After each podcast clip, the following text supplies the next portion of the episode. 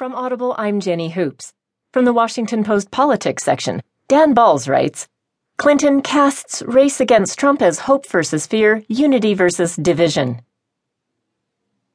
Hillary Clinton had a lengthy to do list here Thursday night reintroduce one of the most famous people in the world, take down Donald Trump, lay out a policy agenda with specifics, be hopeful and optimistic. Most of all, it was to make the case that a politician who embodies the establishment